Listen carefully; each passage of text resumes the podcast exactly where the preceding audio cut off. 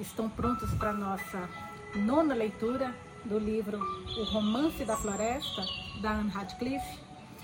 Eu confesso que eu fiquei lendo, estava até agora lendo as mensagens que vocês deixaram lá no nosso clube de leitura do, do Patreon, né? Sobre o que vocês estão achando dessa, desse livro do último episódio. Cara, eu dava gargalhadas com o que vocês falavam, juro por Deus, é muito engraçado. E é muito gostoso porque agora não tem esse limite de, de caracteres como a gente tinha no Spotify. O que significa que vocês podem deixar é, a sua opinião de forma muito mais completa, muito mais. Antes era sucinto, né? Agora o pessoal até reclamava, pô, mas eu queria falar tanto, mas eu não consigo, tão mais, mas eu não consigo. Se não me engano, era duas ou três linhas no máximo que podia no Spotify. Cara, tá fantástico. E é legal porque vocês deixam as mensagens, os amigos respondem para vocês, e aí vai debatendo. Nossa, tá muito rico. Obviamente eu não consigo trazer, como eu fazia antes, ler as mensagens aqui para vocês, porque no Spotify eu conseguia ler de todo mundo, porque lendo a mensagem de todo mundo, não dá nenhuma mensagem que vocês deixam hoje, porque era muito pequenininho que vocês tinham que deixar. Era literalmente, meu, duas linhas, três linhas.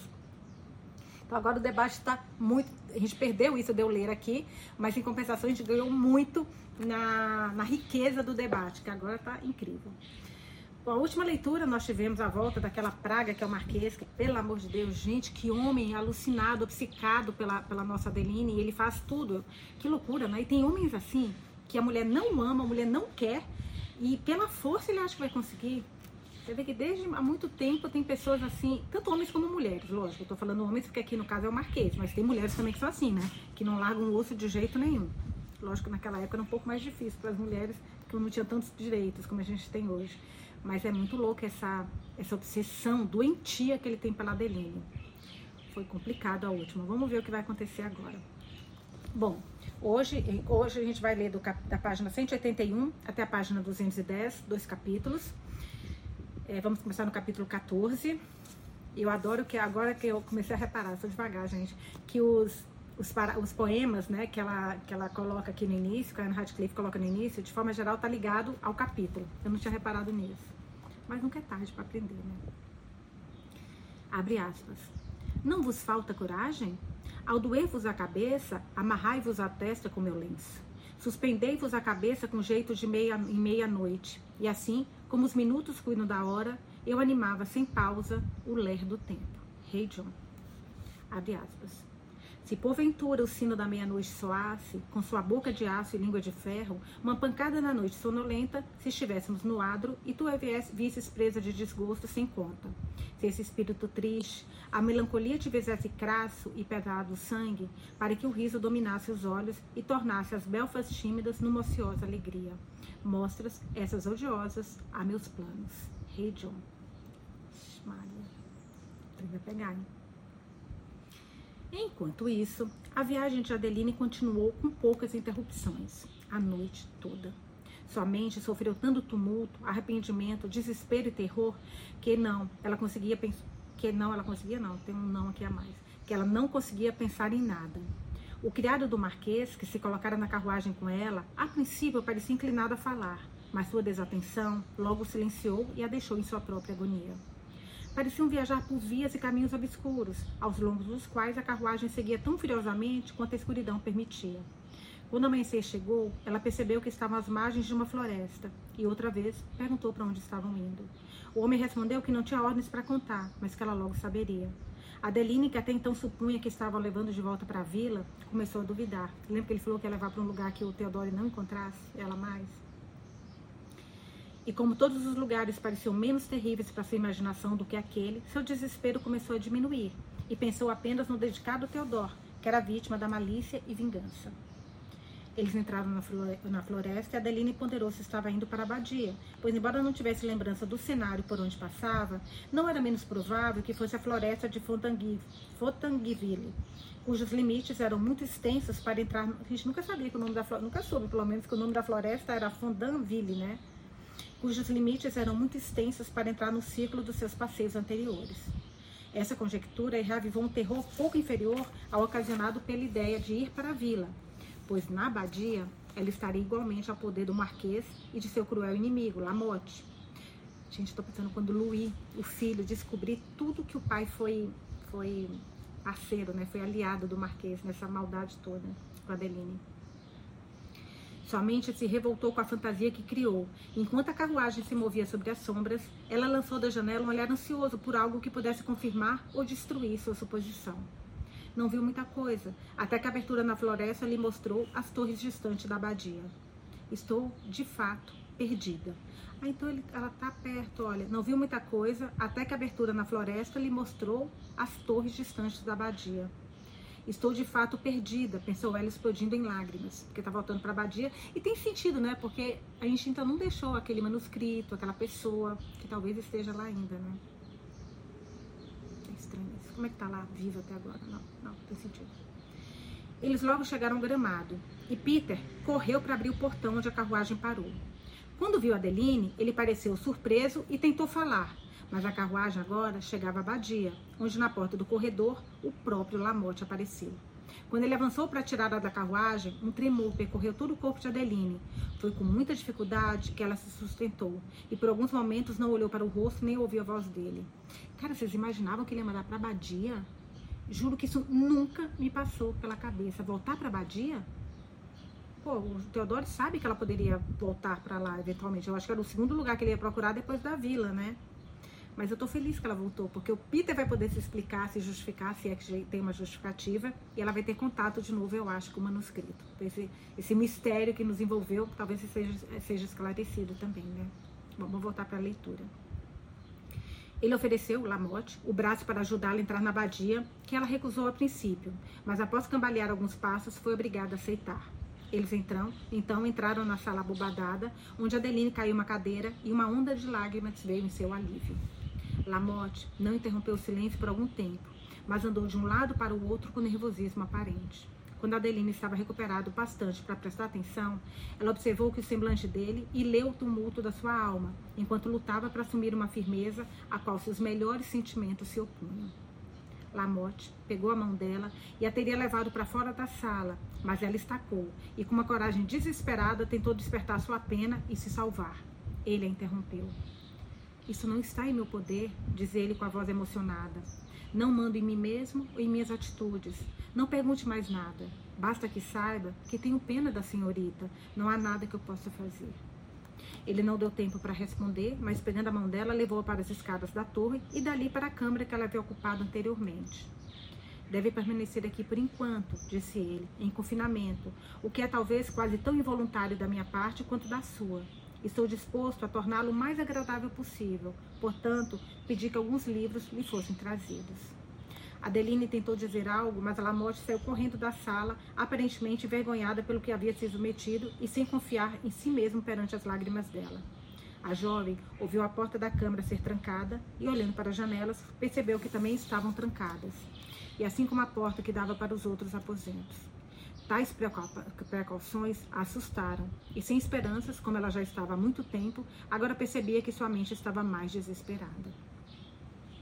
Quando as lágrimas que derramou aliviaram, de certa forma, e seus pensamentos puderam se afastar dos assuntos de sua preocupação, de sua preocupação imediata, sentiu-se agradecida pela total reclusão que lhe foi atribuída, uma vez que pouparia a dor que sentiria na presença de Monsieur e Madame Lamotte, e permitiria a indulgência desenfreada de sua própria tristeza e reflexão. Por mais angustiante que fosse, era melhor do que a agonia infligida à mente quando agitada por cuidados e medo é obrigada a assumir uma aparência de tranquilidade. Em cerca de um quarto de hora, a porta foi destrancada da câmara e Annette, aquela funcionária né, da casa, apareceu com bebidas e livros. Ela expressou satisfação a ver Adeline novamente, mas parecia com medo de falar, pois provavelmente era contra as ordens de Lamotte, que, ela disse, esperava ao pé da escada. Quando Annette se foi, Adeline tomou um refresco, o que era realmente necessário, pois não comera nada desde que deixou a estalagem. Ficou satisfeita, mas não surpreendida, por Madame Lamotte não aparecer. Era evidente, a evitava por ter consciência da sua própria conduta mesquinha, uma consciência que oferecia alguma suposição de que ela ainda não era totalmente hostil. A jovem refletiu sobre as palavras de Lamotte. Não mando em mim mesmo ou em minhas atitudes. Embora não lhe dessem nenhuma esperança, ela ficou um pouco mais calma, por pior que fosse, ao acreditar que ele tinha pena dela. Depois de algum tempo refletindo, com tristeza, sobre várias conjecturas, seus ânimos agitados pareciam exigir repouso, e ela se deitou para dormir. Adeline dormiu silenciosamente por várias horas e acordou com a mente revigorada e tranquilizada. Para prolongar essa paz temporária e impedir, portanto, a intrusão dos seus próprios pensamentos, examinou os livros que Lamotte lhe enviara. Dentre eles, encontrou alguns que, em tempos mais felizes, elevaram sua mente e interessaram seu coração. Seus efeitos agora estavam enfraquecidos, mas ainda conseguiram amenizar por um tempo a sensação dos seus infortúnios. Entretanto, esse remédio, para uma mente ferida, não passou de uma bênção temporária, e logo a entrada de Lamotte dissolveu as ilusões e a despertou para sua própria situação. Ele veio com comida e depois de colocar o alimento sobre a mesa, saiu do aposento sem falar. Mais uma vez, ela se esforçou para ler, mas a chegada dele quebrou o encantamento, amarga o encantamento.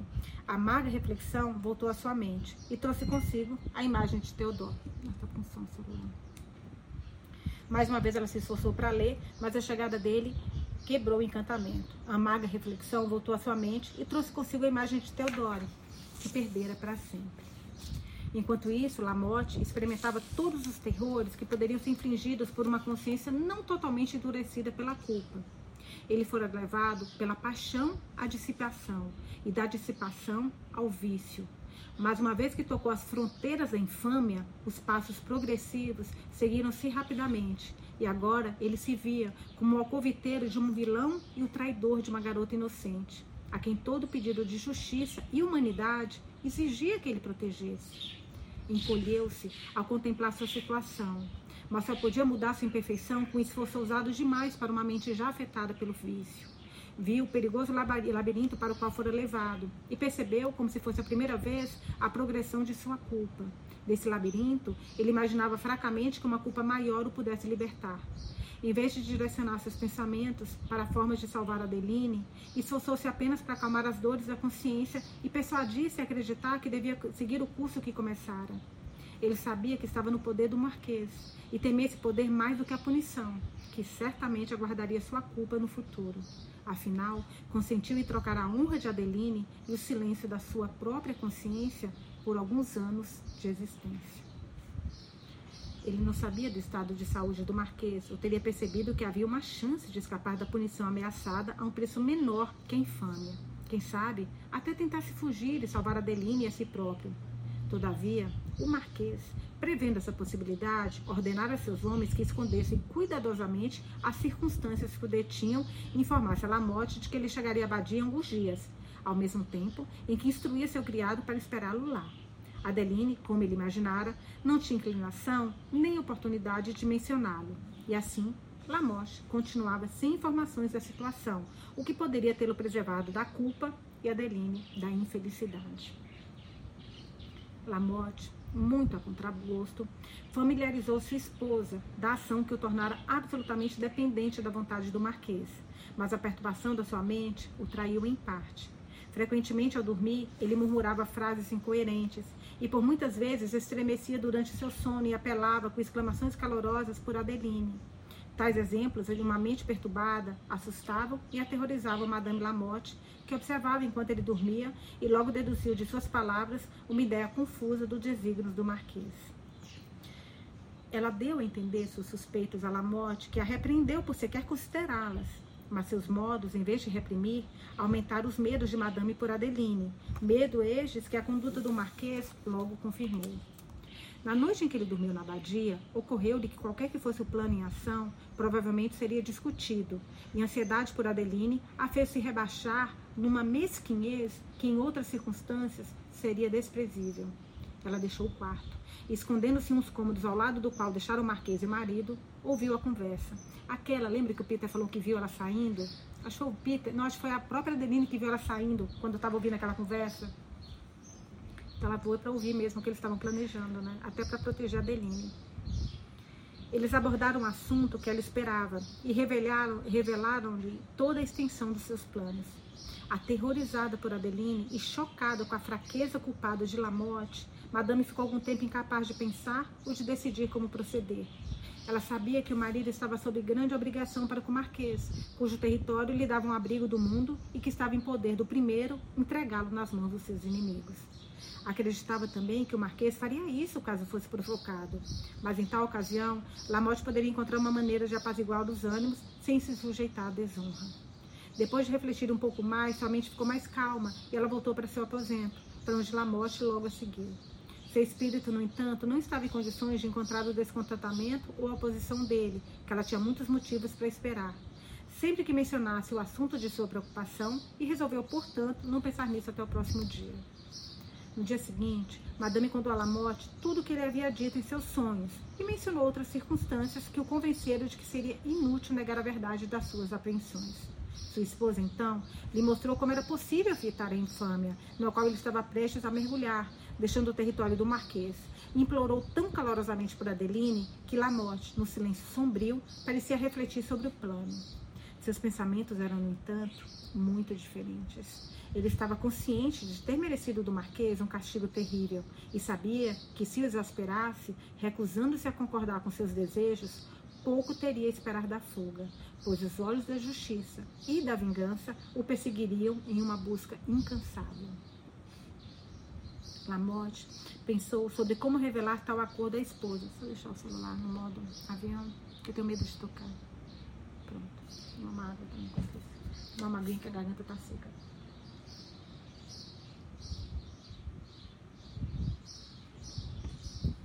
Lamotte Pensou sobre como revelar tal acordo à esposa, pois percebeu que não havia outro meio de neutralizar sua afetuosa compaixão por Adeline e as perigosas consequências que poderiam esperar, além de opor-se a ele com terror por sua segurança. E isso só poderia ser feito demonstrando a ela toda a dimensão dos males que acompanharia o ressentimento do Marquês.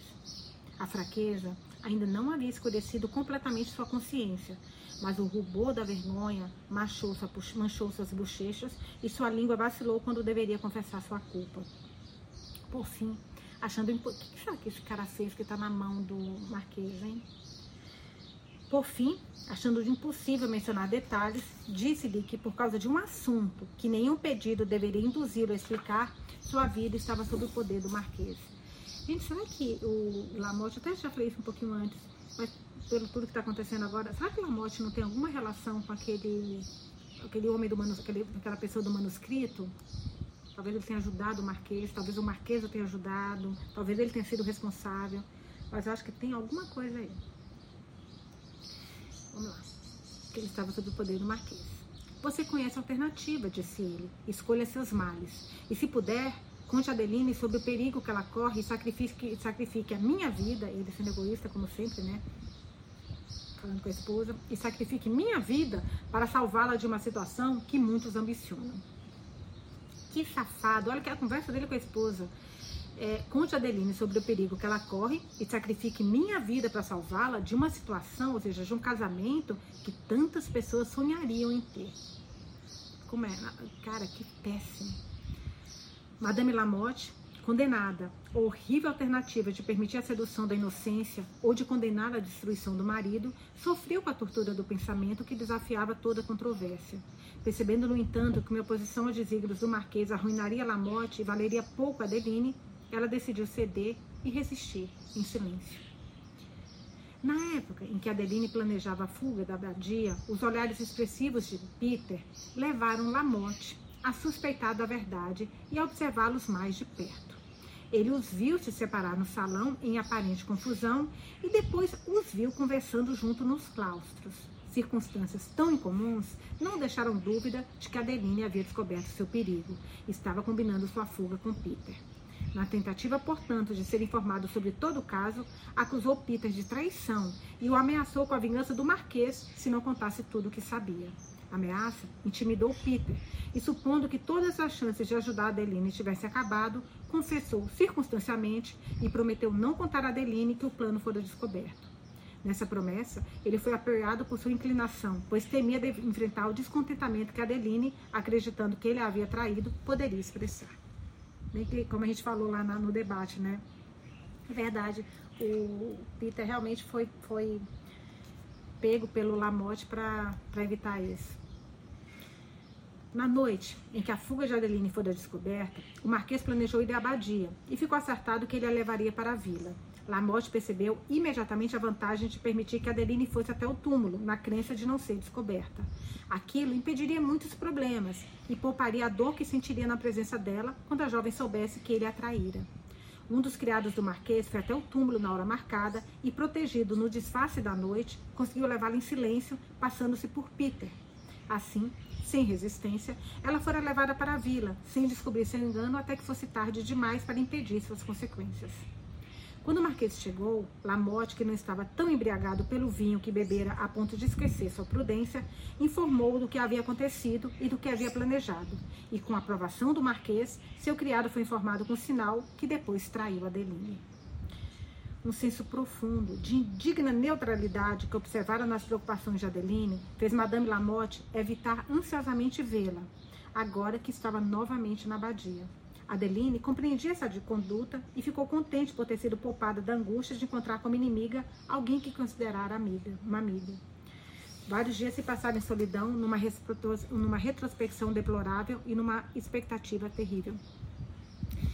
É, eu estou gostando que vocês viram que, que a Anne Radcliffe ela fecha os pontos, ela não está deixando nada aberto, né? Até aquelas coisas que a gente fala, hum, tá estranho, hum, tá estranho, ela vai fechando. No ritmo dela, né, devagar, porque ela vai contando a história, mas vai fechando todos os pontos. Bem legal, né? Vamos continuando aqui. A situação perigosa de Teodoro era um assunto constante em seus pensamentos.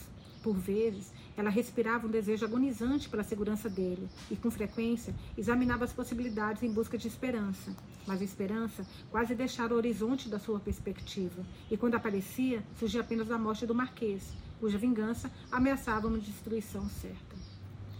Enquanto isso, o Marquês estava na estalagem de Balks, numa recuperação muito duvidosa. O médico e o cirurgião, que ele não dispensara nem permitira deixar a aldeia, seguiram princípios contrários. E o bom efeito de que, do que um prescreveu foi inúmeras vezes neutralizado pelo tratamento incorreto do outro. Somente a bondade prevaleceu no médico para continuar seu atendimento. A enfermidade do Marquês também aumentou pela impaciência do seu temperamento, pelo medo da morte e pela irritação dos seus sentimentos. Em um momento, acreditava estar morrendo, e de outro, dificilmente poderia ser impedido de tentar seguir Adeline até a abadia. Tão diversas eram as flutuações da sua mente, tão rápidos os planos que sucediam, que suas emoções estavam no estado contínuo de conflito. O médico tentou convencê-lo de sua reparação dependia grandemente da tranquilidade e o persuadia a tentar, pelo menos, controlar um pouco seus sentimentos. Mas logo foi silenciado com desgosto e sem esperança pelas respostas impacientes do marquês. Finalmente, o criado que levara Adeline voltou. O marquês mandou-o entrar em seu aposento e fez tantas perguntas de uma vez que o homem não sabia o qual responder. Por fim, puxou um papel dobrado do bolso que tinha sido deixado na carruagem por Mademoiselle Adeline e, como achou que seu patrão gostara de ver, o guardara.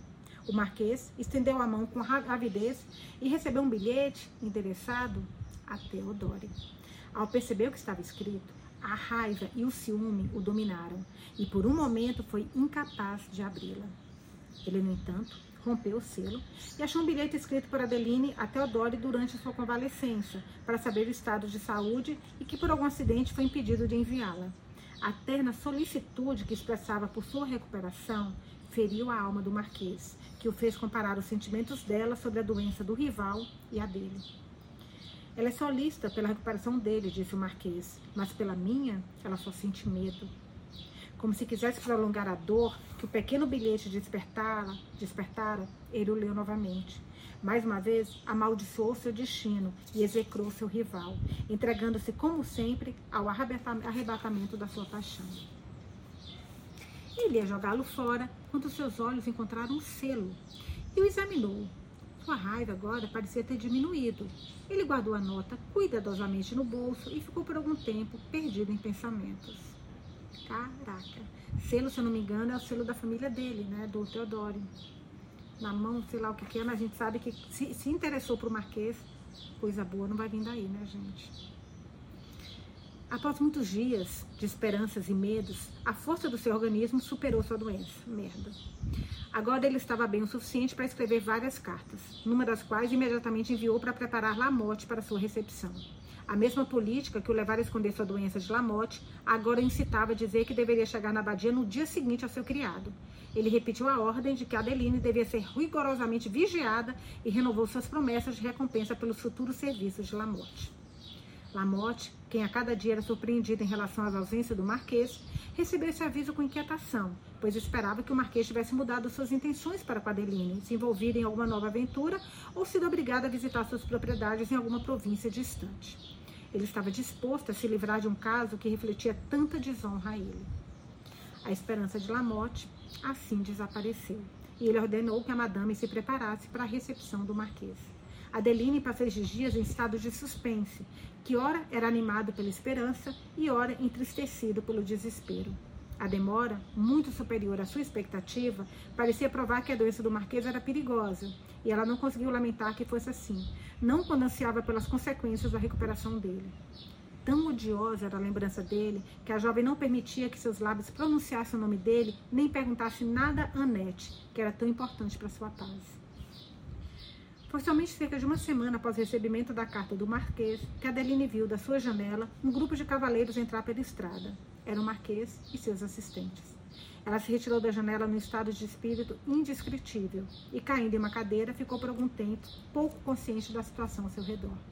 Quando se recuperou do susto que a chegada dele provocou, cambaleou novamente até a janela. O grupo não estava à vista, mas ela ouviu os cascos dos cavalos e soube que o marquês havia contornado o grande portão da abadia. Ela se dirigiu aos céus em busca de apoio e proteção, e com sua mente agora um pouco composta, sentou-se para esperar o evento. Com expressões de surpresa pela longa ausência, Lamotte recebeu o Marquês, que, dizendo apenas que fora impedido por uma doença, começou a procurar Adeline. Disseram-lhe que ela estava no quarto, de onde poderia ser chamada se ele quisesse vê-la. O Marquês hesitou e, por fim, pediu licença, mas pediu que ela fosse rigorosamente vigiada. Talvez, meu senhor, disse Lamotte sorrindo, a obstinação de Adeline tenha sido forte demais para sua paixão. O senhor parece menos interessado nela do que anteriormente. Oh, de modo algum, respondeu o Marquês. Ela me interessa mais do que nunca, se isso é possível. Tanto de fato que não posso mantê-la muito próxima. Portanto, Lamotte, imploro que não permita que ninguém a visite. O quarto onde ela está confinada é seguro bastante? Lamotte garantiu que sim, mas ao mesmo tempo expressou seu desejo de que ela fosse levada para a vila. Se de algum jeito, ele disse, ela conseguiu escapar. Eu sei o que esperar do seu descontentamento, e essa reflexão mantém minha mente em contínua ansiedade. Isso não pode acontecer nesse momento, disse o Marquês. Ela está mais segura aqui. O senhor faz mal se incomodar com qualquer temor da fuga dela. E se o quarto onde ela realmente está é tão seguro como o senhor o descreve. Não tenho motivos para enganá-lo quanto a isso, meu senhor. Eu não suspeito do senhor, disse o Marquês. Proteja com cuidado e confie em mim. Ela não escapará. Posso confiar no meu pajem se o senhor desejar. Ele ficará aqui. Lamotte achou que não havia motivos para isso, então concordaram que o homem deveria ir para casa. O Marquês ficou ainda cerca de meia hora conversando com Lamotte e depois deixou a abadia. Adeline ouviu partir com uma mistura de surpresa e gratidão que quase a superou. Ela esperava ser convocada para vê-lo e tentava se armar com resolução para aguentar a presença dele. Ela ouvira todas as vozes que vinham de baixo, e a cada passo que cruzava o corredor, seu coração palpitava de pavor que Lamotte viesse para levá-la ao Marquês. Esse estado de sofrimento havia se prolongado quase além da sua capacidade de suportá-lo quando viu vozes sobre a janela e, ao se levantar, viu o Marquês indo embora. Depois de dar lugar à alegria e gratidão que encheram seu coração, ela se esforçou para entender essa circunstância que, considerando o que havia ocorrido, certamente era muito estranha. Parecia de fato totalmente inexplicável, e após muita apuração infrutífera, ela desistiu do assunto, tentando convencer-se de que isso só poderia ser um bom presságio. presságio. Chegou o momento da visita habitual de Lamotte, e Adelina esperava fervorosamente ouvir que o Marquês abandonara sua perseguição. Mas ele estava, como sempre, sombrio e silencioso. E foi só quando estava prestes a, do, a sair do quarto que Adeline teve coragem para perguntar quando o Marquês era esperado de novo. Lamotte, abrindo a porta para sair, respondeu: amanhã. Adeline, embaraçada pelo medo e a delicadeza, viu que não receberia nenhuma notícia de Teodoro, a não ser por uma pergunta direta. Então, ela olhou seriamente para Lamotte como que quisesse perguntar algo. Ele parou, mas ela corou e continuou em silêncio, até que quando ele tentou sair do quarto novamente, ela o chamou de volta e disse: Eu gostaria de saber notícias daquele infeliz cavalheiro que sofreu o ressentimento do Marquês ao tentar me ajudar. O Marquês falou sobre ele? Sim, falou, respondeu Lamotte. E sua indiferença em relação ao Marquês está agora totalmente explicada. Ele percebeu que ela gostava do outro, né? Da mesma forma que devo ressentir-me por aqueles que me machucaram, machu, que, que é por aqueles que me machucam, certamente posso ser grata por aqueles que me ajudam. Caraca, gente, a Adeline, ela tá. Tem um termo para isso que eu vou me lembrar e vou falar com vocês, que é quando a, a protagonista, ela, ela, eu acho que chama heroína em, em, ascensão. Como é que chama? Protagonista em ascensão. Tem um termo para isso, que é quando eu vi muito, a gente viu, eu vi muito isso no que eu li, não sei se todo mundo aqui já leu, mas Persuasão de Jane Austen a protagonista ela foi crescendo no decorrer da história. Começou uma menina fraca, ela foi crescendo, ficando forte, poderosa no decorrer da história. Diferente da Elizabeth Bennet, que sempre foi forte desde o início, né? E aqui a gente está vendo muito isso com a Adeline. A Adeline era uma menina fraca, frágil, com bom senso, mas né, com medo de falar. Ela agora tá. Essa frase dela para mim foi: olha, amei. Da mesma forma que devo ressentir-me por aqueles que me machucam, certamente eu posso ser grata por aqueles que me ajudam. Caraca. Se o Marquês merecesse minha estima, ele provavelmente a teria. Muito bem, muito bem, disse Lamotte. Aquele jovem herói que, ao que parece, foi corajoso bastante para erguer o braço contra o coronel, foi atendido, e não duvido que em breve perceberá o valor da sua bravura. Indignação, tristeza e medo lutavam no peito de Adeline. Ela desdenhava dar a Lamotte a oportunidade de pronunciar novamente o nome de Teodoro, e, no entanto, a incerteza sobre o qual estava a instigou a perguntar se o Marquês ouvira falar dele desde que deixara Cauques. Sim, disse Lamotte. Ele foi levado em segurança ao seu regimento, onde ficará confinado até que o Marquês possa comparecer para depor contra ele. Adeline não tinha nenhum poder nem inclinação para investigar mais detalhes. Lamotte, saindo do aposento, deixou-a com a angústia que ele havia renovado. Embora aquela informação não trouxesse nenhuma nova circunstância de infortúnio, pois agora lhe foi confirmado o que sempre esperou, um peso de uma nova tristeza pareceu cair sobre seu coração. E ela percebeu que inconscientemente acalentava uma esperança latente da fuga de Teodore, antes que ele chegasse ao seu local de destino. Toda a esperança agora se foi. Estava, ele estava sofrendo as agruras de uma prisão e as torturas de apreensão tanto por sua própria vida quanto por segurança dela. Adeline imaginou-se dentro da masmorra escura e úmida onde ele, acorrentado e pálido pela doença e pela tristeza, estava preso. Ela o ouviu com uma voz que emocionou seu coração, invocar seu nome e erguer os olhos para o céu em silenciosa súplica. Viu a angústia do seu semblante, as lágrimas que caíam lentamente em suas bochechas, e lembrando-se ao mesmo tempo da conduta generosa que o levara a esse abismo da miséria e de que por causa dela ele sofria, a tristeza se transformou em desespero, seu choro deixou de fluir e ela mergulhou silenciosamente em um estado de torpor terrível. No dia seguinte, o marquês chegou e partiu como antes. Depois de vários dias, ele não apareceu. Até que uma noite, quando Lamotte e sua esposa estavam na sala de estar, como de costume, ele entrou e conversou por algum tempo sobre assuntos gerais, dos quais, porém, aos poucos caiu em devaneio. Após uma pausa de silêncio, levantou-se e puxou Lamotte para a janela. Eu gostaria de conversar a sós com o senhor, disse ele, se estiver à vontade, senão outra hora servirá. Lamotte, assegurando-lhe que estava perfeitamente bem assim, conduziu para outra sala, mas o Marquês propôs uma caminhada na floresta. Saíram juntos. E quando chegaram a uma clareira solitária, onde os galhos espalhados da faia e do carvalho aumentavam suas sombras do crepúsculo e lançaram uma obscuridade solene, o Marquês falou para Lamotte. Sua condição, Lamotte, é infeliz. Esta abadia é uma residência melancólica para um homem como o senhor, que gosta da sociedade e que se qualifica para fazer parte. Lamotte fez uma reverência. Queria que estivesse ao meu alcance inseri-lo de volta ao mundo, continuou o Marquês. Talvez, se eu soubesse das particularidades do seu caso, perceberia que meu interesse poderia efetivamente servi-lo. Acho que ouvi sugerir que era um caso de honra. Lamotte ficou em silêncio. Não tenho intenção de incomodá-lo, no entanto. Nem é a curiosidade comum que me leva a essa investigação, mas um desejo sincero de fazer amizade com o senhor. Estranho isso, hein, gente? Eu acho que ele quer ter uma Lamotte bem na mão dele.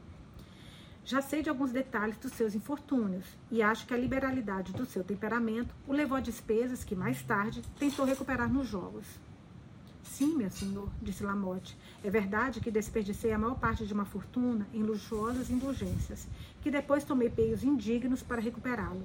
Mas desejo ser poupado sobre esse assunto. Uma transação manchou meu caráter para sempre, e temo não estar em seu poder, meu senhor, suavizar.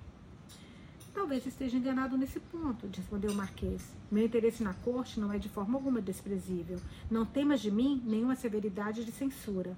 Não estou nem um pouco inclinado a julgar severamente a falha dos outros. Sei bem como compreender a emergência de circunstâncias e penso, Lamotte, que agora, até agora encontrou em mim um amigo.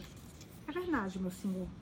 E quando lembrasse que eu perdoei uma certa transação recente, é verdade, meu senhor, e permita-me dizer que tenho uma noção justa da sua generosidade. A transação a que se refere é de longe a pior da minha vida, e o que eu tenho a dizer não pode, portanto, me diminuir na sua opinião. Quando dissipei a maior parte dos meus bens em hábitos de prazer voluptuoso, recorri ao jogo para fornecer os meios de continuá-los. Uma onda de sorte, por algum tempo, permitiu-me fazer isso, incentivando minhas experiências minhas expectativas mais otimistas, continuei na mesma fase de sucesso. Logo depois, uma repentina reviravolta destruiu minhas esperanças e me reduziu ao extremo mais desesperador. Em uma noite, meu dinheiro foi reduzido a uma soma de 200 louis, que também resolvi apostar, que acho que era o nome da moeda da época, que também resolvi apostar, e com eles a minha vida, pois foi minha decisão não sobreviver à perda deles. Jamais esquecerei os horrores daquele momento em que dependia meu destino, nem a angústia mortal que tomou conta do meu coração quando perdi minha última aposta. Fiquei algum tempo em estado de estupefação, até que, despertar, até que, despertado pela sensação de infortúnio, minha paixão me fez derramar execrações em meus rivais mais afortunados e agir com todo o frenesi de desespero. Durante esse paroxismo de loucura, um cavalheiro que tinha sido observador silencioso de tudo o que passou se aproximou de mim como estou infeliz, Senhor, disse ele. Não preciso ser informado disso, Senhor, respondi. O Senhor talvez tenha sido ultrajado? Continuou ele. Sim, Senhor, estou arruinado e, portanto, posso dizer, fui ultrajado. O Senhor conhece as pessoas com quem jogou? Não, eu os encontrei nos primeiros círculos. Então, provavelmente estou enganado, disse ele, e fui embora. Suas últimas palavras me despertaram e aumentaram a esperança de que meu dinheiro não havia sido totalmente perdido. Desejando obter mais informações, fui procurar o cavalheiro, mas ele havia saído dos aposentos. No entanto, sufoquei minhas emoções, voltei para a mesa, onde havia perdido meu dinheiro, coloquei-me atrás da cadeira de uma das pessoas que vencera e observei de perto o jogo. Durante algum tempo, não vi nada que pudesse confirmar minhas suspeitas, mas logo depois fui convencido de que não havia sido um jogo justo. Quando o jogo terminou, chamei um dos meus adversários para fora da sala e, contando o que tinha observado, ameacei imediatamente expô-lo se ele não restaurasse minha propriedade. O homem, no entanto, assumindo-se um valentão, ameaçou me castigar por minhas afirmações escandalosas. Eu, contudo, não estava em estado de espírito para ter medo, e o jeito dele serviu apenas para irritar meu temperamento, já inflamado o bastante pelo infortúnio. Depois de responder suas ameaças, eu estava prestes a voltar para o cômodo que tínhamos deixado, expor o que se passara, quando, com um sorriso insidioso e uma voz suave, ele implorou que eu lhe desse algum momento de atenção e permitisse que ele falasse com o cavalheiro, seu parceiro.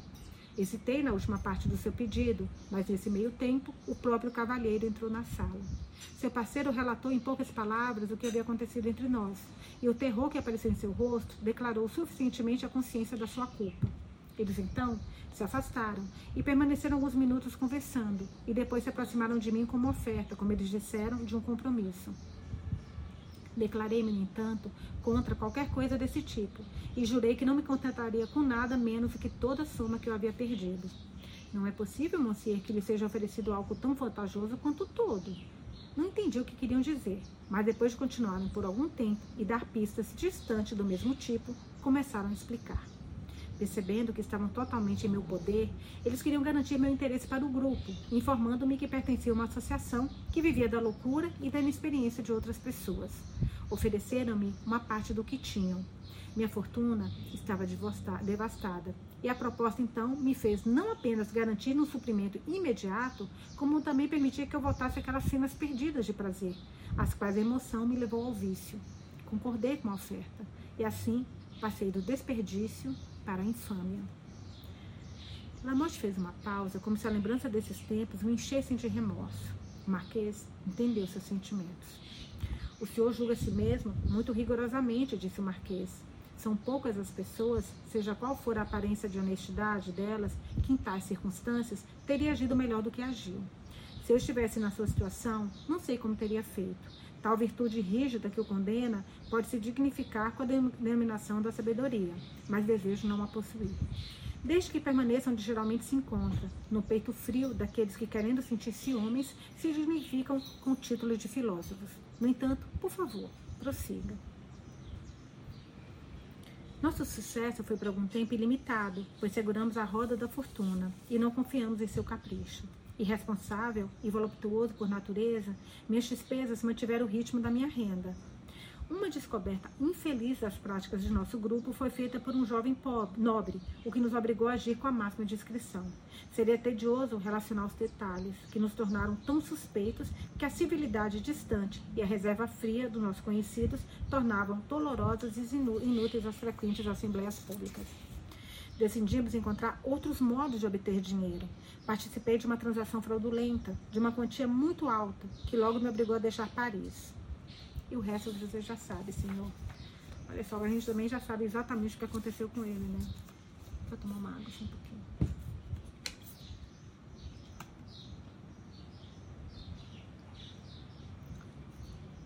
Lamotte ficou em silêncio. O Marquês continuou refletindo por algum tempo. Percebe, meu senhor? Finalmente retomou Lamotte. Percebe que meu caso é inútil? É ruim, de fato, mas não totalmente impossível. De coração, tenho pena do senhor. No entanto, se voltar ao mundo e correr o risco de ser processado, acho que meu interesse pelo ministro pode salvá-lo de qualquer punição severa. O senhor parece, no entanto, ter perdido seu gosto pela sociedade e talvez não queira voltar a frequentá-la. Oh, meu Deus, como pode duvidar disso? Estou devastado com tanta bondade. Gostaria que o céu estivesse ao meu alcance para provar minha gratidão. Não fale de bondade, disse o Marquês. Não fingirei que meu desejo de servir não é motivado por nenhum interesse próprio. Não vou fingir ser mais do que homem. E confie em mim, aqueles que o fazem são inferiores. Está em seu poder testemunhar sua gratidão e vincular-me aos seus interesses para sempre. Ele fez uma pausa. Informe apenas os meios, exclamou Lamotte. Informe apenas os meios. Se eles estiverem dentro das possibilidades, serão realizados. O Marquês ainda estava em silêncio. Duvida da minha sinceridade, meu senhor, que ainda está calado?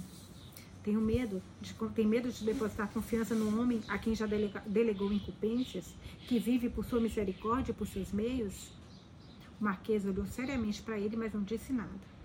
Eu não mereço isso, meu senhor. Fale, eu lhe imploro. Existem certos preconceitos ligados à mente humana, disse o Marquês em voz lenta e solene, que exigem toda a nossa sabedoria para que não interfira em nossa felicidade.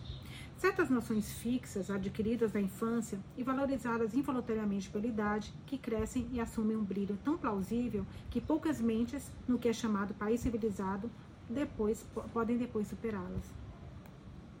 A verdade é muitas vezes pervertida pela educação. Enquanto os europeus refinados ostentam um padrão de honra e uma sublimidade da virtude que muitas vezes os leva de prazer à miséria e da natureza ao erro. Os americanos, simples e desinformados, seguem o impulso do seu coração e obedecem à inspiração da sabedoria. O Marquês fez uma pausa e Lamotte continuou a ouvir com grande expectativa. Em todos os lugares, a natureza, não contaminada pelo falso refinamento, retomou o Marquês, atua de maneira semelhante nas grandes ocorrências da vida. O índio descobre que seu amigo é perverso e o mata. O selvagem asiático faz o mesmo. O turco, quando a ambição dispara ou provoca vingança, gratifica sua paixão pela vida e não a chama de assassinato. Até o italiano, polido, distraído pelo ciúme ou tentado por uma forte circunstância de vantagem, tira seu estilete e cumpre seu propósito. É a primeira prova de uma mente superior a se libertar dos preconceitos do país ou da educação. O senhor está calado, Lamotte? Não tem a mesma opinião que eu? Estou prestando atenção, meu senhor, ao seu raciocínio. Repito, disse o Marquês, existem pessoas de mente tão fracas que se esquivam de atos que estão acostumados a considerar errados, por mais vantajosos que sejam. Elas nunca se deixam guiar pelas circunstâncias, mas fixam a vida num certo padrão, do qual, de forma alguma, se afastam. Autopreservação é a grande lei da natureza. Quando um réptil nos machuca ou um animal de rapina, rapina nos ameaça, não pensamos mais, apenas nos esforçamos para aniquilá-lo. Quando minha vida, o que pode ser essencial para mim, exige o sacrifício de outra pessoa, ou mesmo se alguma paixão totalmente invencível exigir, eu não seria louco em hesitar. Lamotte, acho que posso confiar no Senhor. Existem maneiras de fazer certas coisas, se me entende. Há momentos, circunstâncias e oportunidades. Entende o que eu quero dizer? Explique-se, meu senhor. Favores que, em suma, existem serviços que excitam toda a nossa gratidão e que não conseguimos pensar em como retribuir. Está a seu alcance me colocar nessa situação. De fato, meu senhor, diga-me como. Eu já disse, essa abadia se adapta bem ao propósito, é bem escondida e qualquer procedimento pode ser ocultado dentro dos seus muros. Uma ação pode ser testemunhada por, pela meia-noite e o amanhecer não a revelará. Esses bosques não contam histórias. Ah, Lamotte, estou certa em confiar este assunto ao senhor. Posso acreditar que deseja me servir e se proteger? Os marquês fez uma pausa e olhou firmemente para Lamotte cujo rosto estava quase escondido pela escuridão da noite. Meu senhor pode confiar em mim para qualquer coisa. Explique-se mais claramente. Que garantia me dá por sua fidelidade? Minha vida, meu senhor, já não está em seu poder? O marquês hesitou e disse: Amanhã, por volta dessa mesma hora, voltarei à abadia e explicarei meu plano. Se de fato ainda não entendeu, nesse meio tempo, o senhor considerará seus próprios poderes de decisão e se preparará para adotar o propósito que for sugerir, ou para declarar que não. Lamotte deu uma resposta confusa. Até amanhã, disse o Marquês. Lembre-se de que a liberdade e a riqueza estão agora diante do Senhor. Nossa, está colocando a cenourinha na frente do burro, né? Ele caminhou em direção à abadia e, montando no cavalo, partiu com seus criados. Lamotte caminhou lentamente para casa, refletindo sobre a conversa. Capítulo 15, página 197. Abre aspas. O perigo, cujos membros são gigantes e báfios, que olhar mortal pode contemplar fixamente, que o persegue de uma forma hedionda, o ivando em meio à tempestade à meia-noite, e a ele se juntam mil fantasmas, que o incita à ação e amaldiçoa, amaldiçoa a mente, junto àquela cria devastadora do destino. Lambe o sangue da tristeza e espera. O medo a quem esse tremendo medonho pode ver, e não parece loucamente selvagem como tu. Collins, fecha aspas.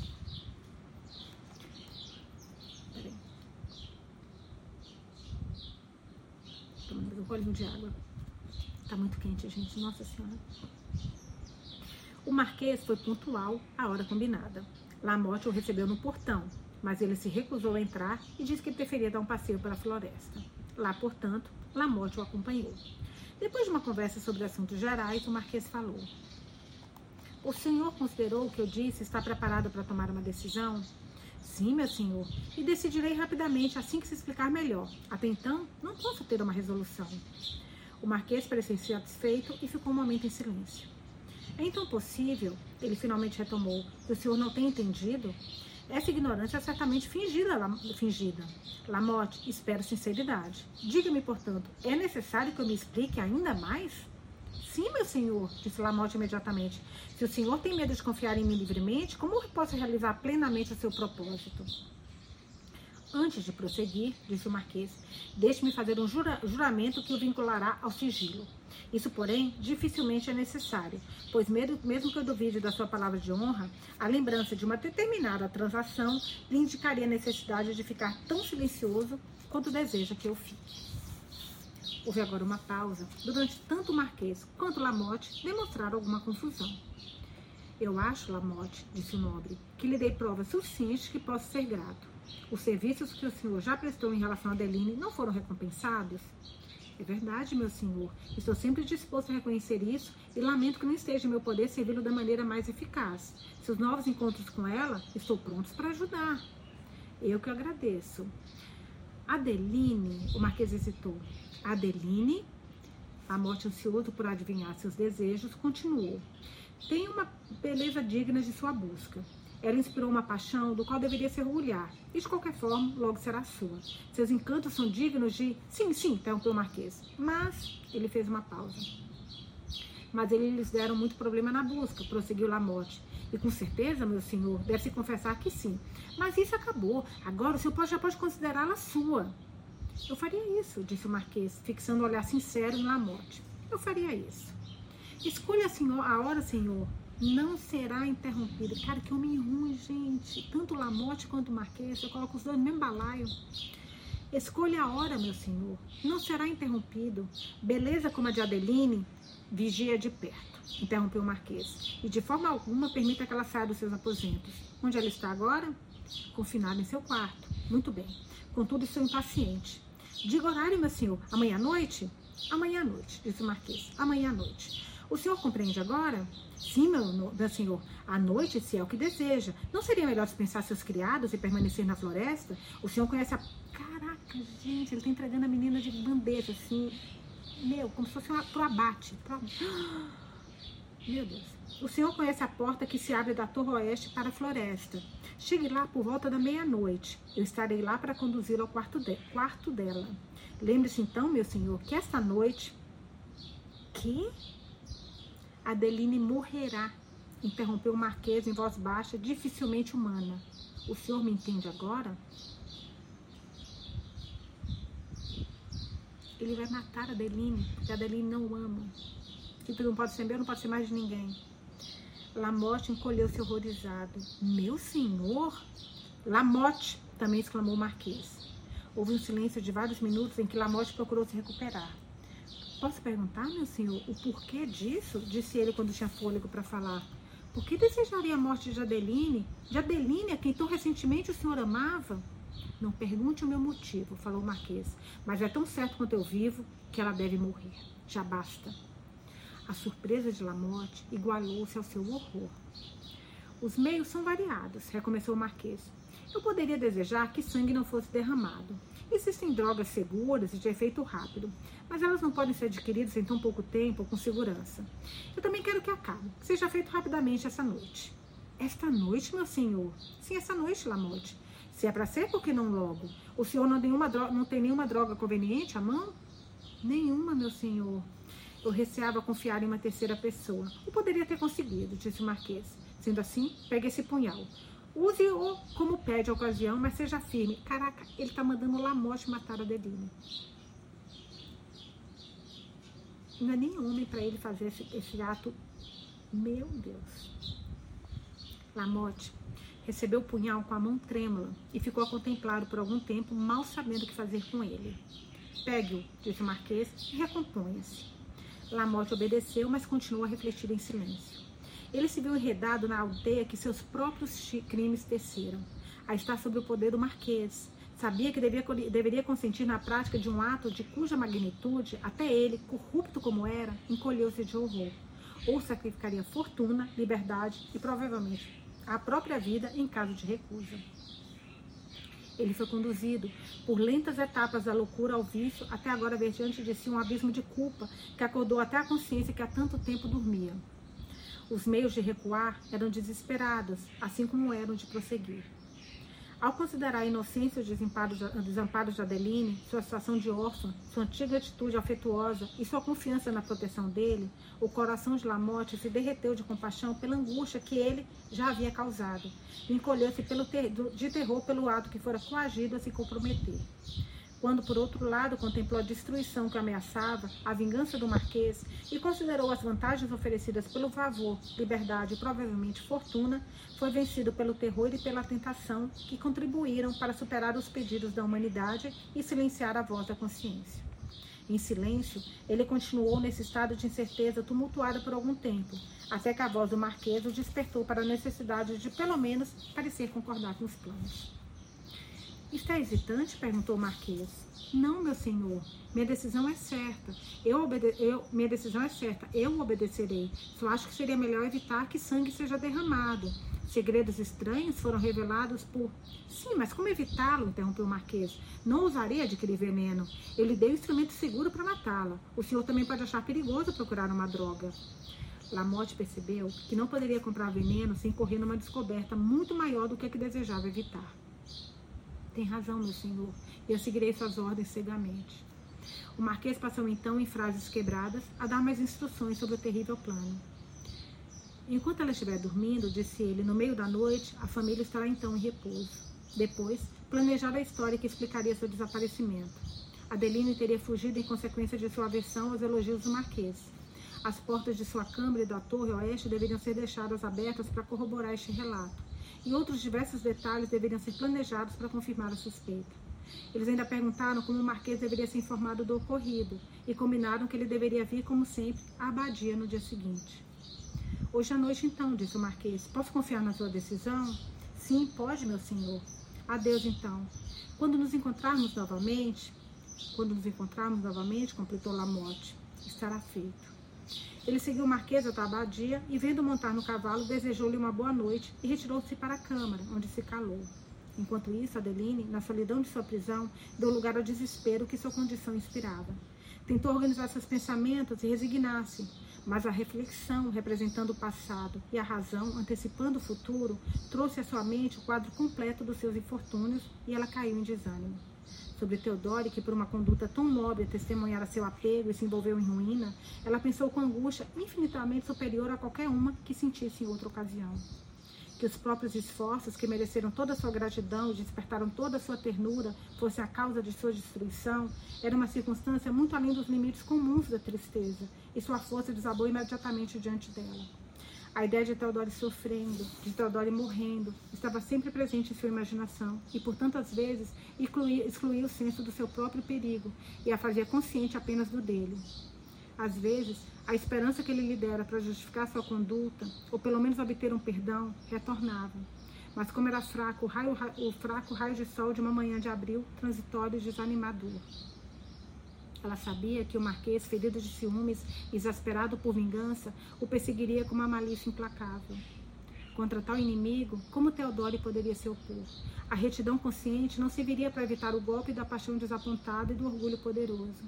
Sua angústia aumentou consideravelmente ao concluir que nenhuma notícia sobre ele lhe chegaria na abadia e que ela permaneceria, não sabia quanto tempo, na mais terrível incerteza sobre seu destino. Da abadia, não via possibilidade de escapar. Era prisioneira de uma câmara fechada para todas as saídas. Não tinha oportunidade de conversar com qualquer pessoa que pudesse lhe dar sequer algum alívio, e viu-se condenada a guardar, em silêncio, o destino iminente, infinitamente mais terrível a sua imaginação do que a própria morte. Assim, nessas circunstâncias, ela cedeu à pressão dos seus infortúnios e ficou sentada, imóvel e abandonada aos pensamentos por horas. Teodore dizia com frequência: Você não pode ouvir minha voz, não pode correr para me ajudar, prisioneiro e acorrentado. A imagem era horrível demais. A angústia transbordava do seu coração, subjugava suas forças e lágrimas banhavam seu rosto. Enfim, ela se tornou insensível a tudo, menos ao sofrimento de Teodoro. Naquela noite, sua mente estava notavelmente mais tranquila, enquanto observava da janela, com quase certo, com um quase, com quase um prazer calmo e melancólico, o sol poente, o esplendor desvanecido do horizonte ocidental e a aproximação gradual do crepúsculo, seus pensamentos a levaram de volta ao tempo em que assistia às mesmas cenas e circunstâncias mais felizes. Lembrou-se também da noite de sua fuga temporária da abadia, quando dessa mesma janela vira o sol se pôr. Com que ansiedade aguardar o cair do crepúsculo? Quando tentaram antecipar os eventos de sua vida futura, com que medo trêmulo descera da torre e se aventurara na floresta? Essas reflexões produziram outras, que encheram seu coração de angústia e seus olhos de lágrimas. Enquanto se perdia em seu devaneio melancólico, viu o marquês montar seu cavalo e se afastar do seu, dos portões. A visão dele reviveu com toda sua força a sensação da tristeza que infligiu a seu amado Teodore e a consciência dos males que mais imediatamente ameaçavam. Ela se retirou da janela em uma agonia de lágrimas que continuaram a cair por um tempo considerável. Seu corpo estava, por fim, bastante exausto e ela se recolheu cedo para descansar. Lamotte, por outro lado, permaneceu em seu quarto até ser obrigado a descer para o jantar. À mesa, seus longos e frequentes acessos de distração e seu semblante violento e abatido, que apesar de todos os seus esforços traiu a desordem da sua mente, surpreenderam e assustaram Madame Lamotte. Quando Peter saiu da sala, ela perguntou com ternura o que o perturbava, e ele, com um sorriso distorcido, tentou se mostrar alegre, mas o esforço estava além dos seus limites, além dos seus talentos. Assim, ele rapidamente recaiu no silêncio. Quando novamente interpelado por Madame Lamotte, ele se esforçou para esconder a ausência dos seus pensamentos e respondeu tão fora, fora, tão fora do assunto que sua distração se tornou ainda mais aparente para sua esposa. Mas ela não lhe fez mais perguntas. Continuaram sentados em silêncio ininterrupto até a hora do descanso, quando se retiraram para o quarto. Lamotte permaneceu em estado de vigilância perturbada por algum tempo, e seus frequentes ataques despertaram a madame, que, no entanto, sendo acalmada por alguma desculpa insignificante, logo voltou a dormir. Essa agitação continuou até quase meia-noite, quando, lembrando-se que o tempo passava agora em uma reflexão ociosa que deveria ser devotada à ação, ele saiu silenciosamente da sua cama, vestiu-se e pegou a lamparina, que todas as noites iluminava seu quarto, e passou pela escada espiral, Enquanto seguia, ele olhava para trás muitas vezes e, sobressaltado, ouvia suspiros vazios. Sua mão tremia tão violentamente quando ele tentou destrancar a porta dos aposentos de Adeline que foi obrigado a colocar a lamparina no chão e usar as duas mãos. Supôs que ela teria despertado com o barulho que fez com a chave, mas quando ele abriu a porta e percebeu o silêncio que reinava lá dentro, convenceu-se de que ela estava dormindo. Ao se aproximar da cama, ouviu-a respirar calmamente e logo depois suspirar. Ele parou, mas voltando ao silêncio, novamente avançou e a ouviu cantar enquanto dormia. Enquanto ouvia, distinguiu algumas notas de uma pequena canção melancólica que nos dias felizes ela costumava cantar para ele. O tom de voz baixa e triste que ela agora os pronunciava exprimia muito bem o estado da sua mente. Lamotte, então, se apressou em direção à cama e, respirando profundamente, ficou outra vez em silêncio. Ele abriu a cortina e a viu deitada num sono profundo, a bochecha ainda molhada de lágrimas, repousando sobre o braço. Ele permaneceu olhando para ela por um momento, e enquanto observava seu rosto inocente e adorável, pálido de tristeza, à luz da lamparina que brilhava forte, ela despertou. E percebendo a presença de um homem, soltou um grito. Com a consciência voltando, ela compreendeu que era Lamotte, no caso Lamorte, né? Imediatamente lhe ocorreu que o Marquês pudesse estar ali. Ela se levantou da cama, implorando por piedade e proteção. Lamotte ficou olhando ansiosamente para ela, mas sem responder. A violência da sua aparência e o silêncio sombrio que ele manteve aumentaram o medo de Adeline, e com lágrimas de terror, ela renovou sua súplica. O Senhor uma vez me salvou da destruição, exclamou ela. Salve-me agora, tenha piedade de mim. Não tenho nenhum protetor além do Senhor. Do que, que a senhorita tem medo? perguntou Lamotte num tom mal articulado. Oh, salve-me, salve-me do Marquês. Levante-se então, disse ele, e vista-se rapidamente. Voltarei em alguns minutos. Opa! Ele acendeu uma vela que estava sobre a mesa e saiu do quarto. Adeline imediatamente se levantou e tentou se vestir, mas seus pensamentos estavam tão confusos que ela mal sabia o que fazia. Seu corpo estava tão violentamente agitado que foi com a maior dificuldade que ela se, se, se preservou do desmaio. Vestiu as roupas às pressas e sentou-se para esperar o retorno de Lamonte. Passou um tempo considerável, mas ele não apareceu. Tendo em vão se esforçado para se recompor, a dor da suspeita tornou-se tão insuportável que ela abriu a porta do seu quarto e foi para o topo da escada. Pensou ter ouvido vozes baixo, mas considerando que se o Marquês estivesse lá, sua aparição só aumentaria seu perigo, segurou o passo que quase deu involuntariamente para descer. Ainda ouvia e ainda tentava distinguir vozes. Logo depois, ela ouviu uma porta se fechar, depois passos e voltou apressada para o quarto. Quase um quarto de hora se passou e Lamotte não voltou. Quando novamente ela pensou ter ouvido passos e um murmúrio de vozes lá embaixo, ela se dirigiu ansiosamente ao corredor que comunicava com a escada em espiral, mas tudo estava parado agora. Em alguns momentos, no entanto, uma luz brilhou do outro lado do, outro lado do corredor e Lamotte apareceu na porta da sala bobadada. Ele olhou para cima e, vendo Adeline na galeria, chamou-a para descer.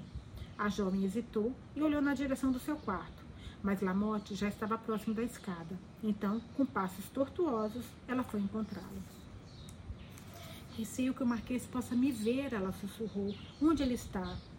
Lamotte pegou a mão dela e a levou, assegurando-lhe que não tinha nada a temer do Marquês.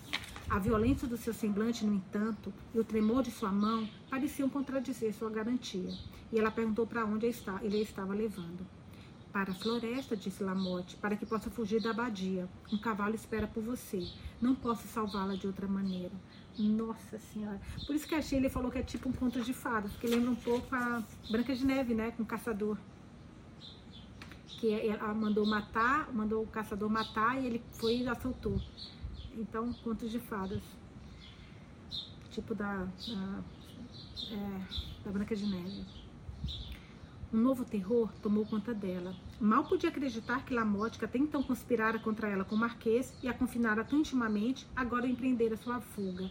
Naquele momento, ela sentiu um pressentimento terrível, impossível de explicar, de que ele estava levando-a para matá-la na floresta. Mais uma vez, recuando, suplicou por misericórdia. Ele garantiu que pretendia apenas protegê-la e desejou que ela não perdesse tempo. Havia algo no modo dele de falar que transmitia sinceridade, e ela o deixou conduzi-la a uma porta lateral que se abria para a floresta, onde ela podia distinguir pela escuridão um homem a cavalo. Isso lembrou a noite em que saiu do túmulo, quando confiou na pessoa que apareceu e foi levado para a casa do Marquês. Lamotte chamou e foi atendido por Peter, cuja voz tranquilizou Adeline. Ele então lhe disse que o Marquês retornaria à abadia na manhã seguinte e que aquela poderia ser a única oportunidade de escapar que ela podia confiar na palavra dele, Lamotte, e que Peter tinha ordens para levá-la para onde ela quisesse. Como sabia que o Marquês seria incansável para encontrá-la, ele aconselhou abandonar o reino. Isso ela poderia fazer com Peter, que era natural de Savoy, e a levaria à casa da sua irmã. Lá ela poderia permanecer até que o próprio Lamotte, que agora não achara seguro continuar muito mais tempo na França, se juntasse a ela. Ele implorou que o que quer que acontecesse, ela não mencionasse os eventos que haviam se passado na abadia. Para salvá-la, Deline, arrisquei minha vida, não aumente meu perigo e o seu próprio com revelações desnecessárias. Talvez nunca mais nos encontremos, mas espero que seja feliz. E lembre-se, quando pensar em mim, que não sou tão ruim quando fui tentado a ser. Caraca, gente, Lamotte está me surpreendendo. Tomara que continue, né? Dito isso, ele lhe deu algum dinheiro, dizendo que seria necessário para custear as despesas de sua viagem. Adeline não podia mais duvidar da sua sinceridade e suas emoções de alegria e gratidão dificilmente ela conseguiria retribuir. Queria se despedir de Madame Lamotte e, de fato, solicitou sinceramente, mas ele disse que não havia tempo a perder. Envolvendo-a em uma grande capa, a levantou sobre o cavalo. Ela deu-lhe adeus com lágrimas de gratidão. E Peter partiu tão rápido quanto a escuridão permitia. Quando já tinham se distanciado um pouco, Peter disse: Estou feliz de todo o meu coração, mademoiselle, disse ele, em vê-la novamente. Quem pensaria, no fim das contas, que meu próprio mestre teria me pedido que a levasse embora? Bem, com certeza, coisas estranhas acontecem, mas espero que tenhamos mais sorte desta vez. Adeline, não querendo censurá-lo pela traição do qual ela temia que ele fosse culpado anteriormente, agradeceu-lhe por seus bons desejos e disse que esperava que tivesse mais sorte. Mas Peter, em seu esforço usual de eloquência, passou nesse ponto a informá-la com todas as circunstâncias que sua memória, naturalmente forte, poderia fornecer. Peter expressou um interesse tão sem sentido pelo seu bem-estar e tanta preocupação pela sua decepção que ela não podia mais duvidar da fidelidade dele. Essa convicção não apenas fortaleceu sua confiança no empreendimento atual, como a fez ouvir a conversa dele com bondade e prazer. Eu jamais teria permanecido na abadia até agora, disse ele, se pudesse ter escapado. Mas meu pestre me assustava tanto com o marquês e eu não tinha dinheiro suficiente que me levasse ao meu próprio país, de modo que fui forçada a ficar. Bem, agora temos algum Luiz Doris, Pois eu questiono, mademoiselle, se as pessoas na estrada usariam aquelas bugigangas dos quais a senhorita falou anteriormente por dinheiro. Possivelmente não, disse Adeline. Sou grata a Monsieur Lamotte por termos mais meios de adquirir conveniências. Que caminho deve seguir quando deixarmos a floresta, Peter? Peter mencionou muito corretamente uma grande parte do caminho para Lyon. Então, podemos facilmente chegar a Savoy. Isso não será nada. Minha irmã, Deus a abençoe, espero que esteja viva. Eu não a vejo há muitos anos, mas se ela não estiver, todos lá ficarão felizes em me ver. E a senhorita conseguirá facilmente um lugar para ficar, mademoiselle, e tudo o que quiser. Adelene, então, resolveu ir com ele para Savoy. Aqui está falando, tem uma nota da, da editora, tá? O Ducado de Savoy Saboia, Savoy, Savoia, o Savoyer, foi ocupada pela França de 1536 a 1713, mas ao final da Guerra da Sucessão Espanhola, 1701 a 1714, com o Tratado de Utrecht em 1713, o Duque de Saboia readquiriu suas possessões originais e recebeu o título do rei de Sicília. Em 1720, depois da Guerra de, da Quádrupla Aliança, o Duque cedeu a Sicília à Áustria e recebeu o reino de Sardenha em troca da antiga Itália. Nossa Senhora, que coisa, né?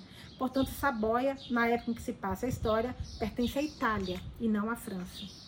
Cara, como tem eu, pelo menos, falando da minha ignorância, né? Como tem coisa que eu não sei. Meu Deus do céu. E olha que eu adoro história. Lamotte, que conhecia o caráter e os desígnios do Marquês, aconselhara deixar o reino, pois o Marquês seria incansável, seria incansável na busca por ela. O motivo para esse conselho devia ser o desejo de servi-la, porque, ou, porque outro porque outro motivo, quando ela já estava em seu poder, ele a removeria para outro lugar e até dar-lhe dinheiro para as despesas de uma viagem para deixar a França. Em Leloncourt, onde Peter disse que era bem conhecido, ela provavelmente encontraria proteção e conforto, mesmo que a irmã dele estivesse morta. A distância e a situação solitária foram circunstâncias que agradaram. Essas reflexões apontaram para ela a prudência de seguir para Savoy na Itália, pois ela não tinha meios no momento para ir mais longe em sua situação atual. Isso provou então ser necessário. Ela perguntou mais sobre o caminho que deveriam seguir e se Peter estava suficientemente familiarizado com a estrada. Quando chegarmos a Thierry, daí até lá, eu conheço bastante, disse Peter, pois já passei muitas vezes em meu dia de juventude. Se houver alguma dúvida, pois muita coisa deve ter mudado, alguém nos dirá o caminho. Eles viajaram por várias horas na escuridão e no silêncio, e foi só quando emergiram da floresta que Adeline viu a luz da manhã riscando as nuvens do leste. A visão animou e a reviveu. Enquanto viajava silenciosamente, somente revolveu, revolveu os eventos da noite passada e meditou os planos para o futuro. A bondade de Lamotte naquele momento parecia tão diferente de sua conduta anterior que a surpreendeu e a deixou perplexa. E ela só conseguia explicar atribuindo um a um daqueles repentinos impulsos da humanidade que às vezes aparecem nos corações mais imorais. Mas quando ela se lembrou de suas palavras anteriores, que ele não tinha o controle de suas ações, mal podia acreditar que a mera piedade poderia induzi-lo a romper os laços que até então o prendiam com tanta força. Então, considerando a conduta alterada do Marquês, estava inclinada a pensar que devia sua liberdade alguma mudança nos sentimentos dele em relação a ela. No entanto, o conselho de Lamotte para deixar o Reno e o dinheiro que havia lhe dado para esse fim pareciam contradizer essa ideia e a envolveram novamente em dúvida. Peter pediu instruções sobre o caminho para Tiras, local onde chegaram sem nenhum acidente e pararam para comer algo. Assim que Peter achou que o cavalo já tinha descansado o suficiente, eles avançaram outra vez pelas planícies ricas de Linoise, onde Adeline, pela primeira vez, avistou os Alpes distantes, cujas montanhas majestosas, parecendo sustentar a abóbada, a abóbada do céu, encheram sua mente com emoções sublimes. Em poucas horas, chegaram ao vale, onde fica a cidade de Lyon, cujos belos arredores, repletos de vilas e ricos em cultivo, retiraram Adeline da contemplação melancólica das próprias circunstâncias e da sua angústia mais dolorosa por Teodoro. Quando chegaram àquela cidade movimentada, seu primeiro cuidado foi investigar a passagem do Rodano. Aqui tem uma outra nota da edição, tá? Rodano Alpes. Hoje integra a região Alvernia-Rodano Alpes. Sua capital é a maior cidade da, e maior cidade é Lyon. Limitava as antigas regiões Franco-Condado, Borgonha, Alvérnia, Languedoc, Roussillon. Já mencionado pela autora em Os Mistérios de Rudolphe e Provence Alpes Costa Azul, todos ainda da França, além da Itália e Suíça. Lembrando que a autora pegava esses nomes de lugares e cidadãos para inserir em suas obras em revistas de viagens. Interessante isso, né? De onde, qual foi a fonte dela? Mas vamos lá.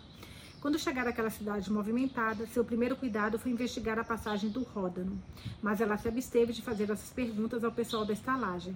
Rodano, Rodano, desculpa, considerando que se o Marquês a seguisse até lá, poderia sim rastrear seu caminho. Ela, portanto, enviou Peter ao cais para alugar um barco enquanto ela fazia uma refeição leve, sendo sua intenção embarcar imediatamente. Peter retornou depois de contratar um barco e um parqueiro para levá-los pelo Ródano até a parte mais próxima de Savoy, onde deveriam prosseguir por terra até a vila de Lelancourt. Após ambos fazerem uma refeição, Adeline pediu que Peter a conduzisse até o barco. Uma cena nova e impressionante se apresentou a ela, que olhou com surpresa o rio cheio de embarcações e o cais repleto de rostos ocupados, e sentiu o contraste que as figuras alegres ao redor traziam para ela, uma órfã, desolada, desamparada, fugindo da perseguição e de seu país. Ela conversou com o capitão do barco e, mandando Peter de volta à estalagem para pegar o cavalo, o presente de Lamotte a Peter em troca de alguns salários atrasados, eles embarcaram. Ao passarem lentamente pelo Ródano, cujas margens íngremes, coroadas por montanhas, exibiam um cenário mais variado, selvagem e romântico, Adeline se rendeu a um devaneio pensativo. A novidade da cena pela qual ela flutuava, ora franzindo a testa com uma grandeza selvagem, ora sorrindo com a fertilidade e alegria das cidades e vilarejos, acalmava sua mente. Sua tristeza suavizou-se aos poucos em uma melancolia gentil e nada desagradável. Ela se sentou na cabeceira do barco, observando os lados cortarem o riacho veloz e ouvindo o bater das águas. O barco, opondo-se lentamente à corrente, avançou por algumas horas e, por fim, o véu da tarde se estendeu sobre a paisagem. O tempo estava bom e Adeline, independentemente do orvalho que agora caía, permaneceu ao ar livre, observando as cenas escurecerem ao seu redor, os tons alegres do horizonte desaparecendo e as estrelas surgindo uma a uma, tremendo no espelho lúcido das águas. A cena estava mergulhada em sombras profundas, e o silêncio da hora era quebrado apenas pelo arremesso ritmado dos remos, e de vez em quando pela voz de Peter falando aos barqueiros. Adeline ficou perdida em pensamentos. A tristeza de sua situação veio à sua imaginação. Ela se viu cercada pela escuridão, a quietude da noite, em um lugar estranho, diferente, distante de qualquer amigo, indo mal sabia para onde, sob orientação de estranhos e perseguida talvez por um inimigo inveterado. Imaginou a raiva do Marquês agora que ele descobrira sua fuga. E, embora soubesse que era improvável que ele a seguisse pela água, motivo pelo qual ela havia escolhido esse modo de viajar, estremeceu diante da imagem que imaginara. Seus pensamentos, então, vagaram para o plano que ela deveria adotar depois de chegar a Savoy. E por mais que sua experiência tivesse prejudicado contra as maneiras de um convento, ela não via lugar mais adequado para lhe proporcionar um asilo adequado. Por fim, se retirou para a pequena cabine por algumas horas, em repouso. Ela acordou com o amanhecer e, com a mente perturbada demais para dormir novamente, levantou-se, observou o dia que se aproximava. Enquanto refletia, ela expressou seus sentimentos com soneto. Abre aspas. Os olhos brilhantes da manhã finalmente se abrem e despertam os rubores da rosa, que, oprimida a noite toda com orvalho, escondeu seus tons nas sombras frias. Reclinada, desamparada, sua lânguida cabeça, e tristemente buscou pela cama paterna, com calor dos raios, a flor trêmula deriva, e docemente, corando por entre lágrimas, reanima-se. Os olhos brilhantes da manhã finalmente se abrem e derretem as lágrimas que dobram a rosa. Mas podem seus encantos suprimir o suspiro ou buscar a lágrima nos olhos tristes? Podem todo o seu esplendor partilhar? Um raio de paz com o coração amargurado? Ah, não. Seu calor a alma desfalecida oprime. As sombras contemplativas da noite trazem mais calma ao seu tímido sofrimento. Após a saída de Adeline da abadia, Lamotte ainda permaneceu por algum tempo no portão, ouvindo os passos do cavalo que a, do cavalo que a carregava, até que o som se perdeu à distância. Ele então entrou no salão com uma leveza de coração que não sentia havia muito tempo. Por algum tempo, a satisfação de tê-la poupado, como ele esperava, dos desígnios do marquês, superou toda a sensação do perigo em que esse passo envolvia. Contudo, quando ele retornou inteiramente à sua própria situação, os terrores do ressentimento do Marquês atingiram com força total a sua mente, e ele pensou em como poderia escapar da melhor forma. Já passava muito da meia-noite e o Marquês era esperado amanhecer, e nesse intervalo a princípio lhe pareceu possível abandonar a floresta. Havia apenas um cavalo, mas ele pensou se seria melhor partir imediatamente para Albuane, onde uma carruagem poderia ser comprada para transformar sua família e seus pertences da abadia, ou aguardar em silêncio a chegada do Marquês e se esforçar para impor a ele uma história forjada da fuga de Adeline. O tempo de uma carruagem chegar à abadia deixaria apenas o suficiente para fugir da floresta. O dinheiro que restava da recompensa do Marquês não o levaria longe e depois de gastá-lo, provavelmente perderia, perderia subsistência caso não fosse encontrado antes. Ao permanecer na abadia, daria a impressão de não merecer o ressentimento do Marquês. Embora ele não pudesse esperar impressioná-lo com a crença de que suas ordens haviam sido executadas, ele poderia fazer parecer que Peter ajudara Adeline na fuga. Isso parecia mais provável por Peter já ter sido descoberto no plano semelhante. Acreditava também que se o Marquês ameaçasse entregá-lo na mão da justiça, ele poderia se salvar com uma ameaça de divulgar o crime, o crime que lhe encomendara. Deduzindo assim, Lamotte decidiu permanecer na abadia e aguardar a decepção do Marquês. Quando o Marquês chegou e foi informado da fuga de Adeline, o forte turbilhão de sua alma apareceu em seu semblante e, por um tempo, aterrorizou Lamotte. Ele o amaldiçoou com tanta grosseria e veemência que Lamotte ficou surpreso ao ouvir de um homem cujos modos eram geralmente amáveis, qualquer que fosse a violência e a criminalidade de suas emoções. Expressar esses termos parecia não apenas lhe dar alívio, mas prazer. No entanto, o Marquês parecia mais surpreso com a circunstância da fuga do que exasperado com o descuido de Lamotte. E percebendo enfim que havia perdido tempo, deixou a abadia e enviou vários de seus criados em busca da jovem. Quando o Marquês se foi, Lamotte, acreditando que sua história fora bem sucedida, respirou aliviado ao considerar que cumprira com seu dever e tinha esperança de que Adeline estivesse fora agora de alcance. Essa calma, contudo, foi de curta duração. Em poucas horas, o Marquês voltou, acompanhado pelos soldados. O emocionado Lamotte, percebendo aproximar-se, tentou se esconder, mas foi apreendido e levado ao Marquês, que o chamou num canto. Não serei enganado, disse ele, por uma história superficial como a que inventou. Você sabe que sua vida está em minhas mãos. Diga-me imediatamente onde escondeu Adeline, ou eu o acusarei pelo crime que cometeu contra mim. Mas se revelar o local onde ela está, dispensarei os oficiais e, se desejar, o ajudarei a deixar o reino. Você não tem tempo para hesitar e sabe que não pode brincar comigo. Cara, que homem ruim! Lamotte tentou apaziguar o marquês e afirmou que Adeline realmente fugira. Ele não sabia para onde. Você se lembrará, meu senhor, que seu caráter também está em meu poder, e que se chegar ao extremo, se me obrigará a revelar o dia em que me faria um assassino. E quem acreditará em você, indagou Marquês? Os crimes que o baniram da sociedade não servirão como testemunho de sua veracidade. E o que agora o acuso trará consigo uma presunção suficiente de que sua acusação é maliciosa. Soldados, cumpram seu dever. Eles entraram na sala e prenderam Lamotte, que pelo terror estava privado de todo o poder de resistência. Ele então resolveu buscar alguém pra, algum benefício para si e, na perturbação da sua mente, informou ao Marquês Puta, o cara tá sendo preso entrega. Ai, meu Deus. Que Adeline havia comado o caminho para Lyon. Essa descoberta, no entanto, foi feita tarde demais para ter alguma serventia. O Marquês aproveitou a vantagem oferecida, mas a acusação já havia sido feita. E com angústia de saber que havia exposto Adeline ao perigo, sem se beneficiar, Lamotte submeteu-se em silêncio ao seu destino. Mas é muita ignorância, mas é muita burrice, meu Deus do céu. E o Marquês está bem de novo, ai que ódio. Dando-lhe tempo para recolher alguns poucos objetos para levar consigo, os soldados tiraram Lamotte da abadia. Mas o marquês, considerando a extrema angústia de Madame Lamotte, instruiu um dos seus criados a conseguir uma carruagem ao Buane para que ela seguisse o marido. Nesse interim, o marquês, agora com informação do caminho de Adeline, enviou, enviou seu fiel criado para localizá-lo em seu esconderijo e retornar imediatamente com a notícia à vila. Bem que lá ela pegou um barco, né, gente? Vai saber que se entregaram também isso. Gente, isso, não, isso tem tanta coisa para acontecer ainda. Oh, meu Deus, que nervoso. Abandonados ao desespero, Lamotte e sua esposa abandonaram a floresta de Fontainville, que por tantos meses lhe proporcionou asilo. Embarcaram mais uma vez no mundo tumultuado, onde a justiça chegaria a Lamotte na forma de destruição. Eles haviam entrado na floresta como refúgio necessário pelos antigos, antigos crimes de Lamotte e por algum tempo encontraram nela a segurança que procuravam. Mas outras ofensas logo sucederam. Afinal, mesmo naquele local isolado, houve tentação. Sua vida, já suficientemente marcada pelo castigo do vício, agora lhe proporcionava outro exemplo dessa grande verdade.